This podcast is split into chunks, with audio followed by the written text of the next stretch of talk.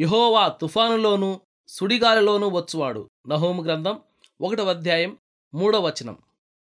నా చిన్నతనంలో ఒక ఎత్తైన పర్వతం మీద ఉన్న ఒక సంస్థలో కొంతకాలం చదువుకున్నాను. ఒకసారి ఆ కొండ మీద కూర్చుని లోయలోనికి వ్యాపిస్తున్న తుఫాన్ను చూశాను. అంతా కారుమబ్బులు కమ్మాయి. భూమి ఉరుముల శబ్దానికి కంపించిపోతూ ఉంది.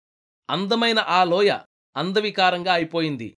తిరిగి దాని అందం దానికి వస్తుందో రాదో అన్నంతగా మసకగా తయారైంది ఆ లోయ. ఆ తుఫాను కొంతసేపటికి లోయను దాటిపోయింది. మరుసటి రోజు నేను అక్కడే కూర్చుని ఏదీ తుఫాను?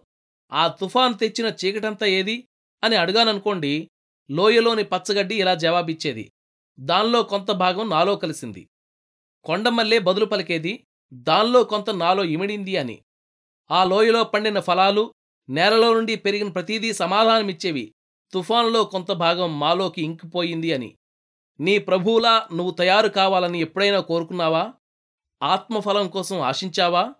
ప్రేమ ఇచ్చే నెమ్మది నమ్రతల కోసం ప్రార్థించావా? అయితే నీ జీవితాన్ని కమ్ముకున్న తుఫాను గురించి భయపడకు.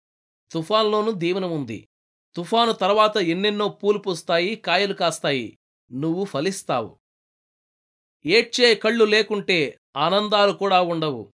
నీ బాధను ప్రేమించు ఫలిస్తుందది తరువాతి కాలంలో.